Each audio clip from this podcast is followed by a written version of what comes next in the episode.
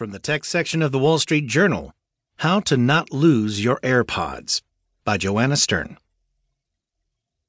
You're going to totally love Apple Inc.'s AirPods. That is, if you don't lose them before you even get them.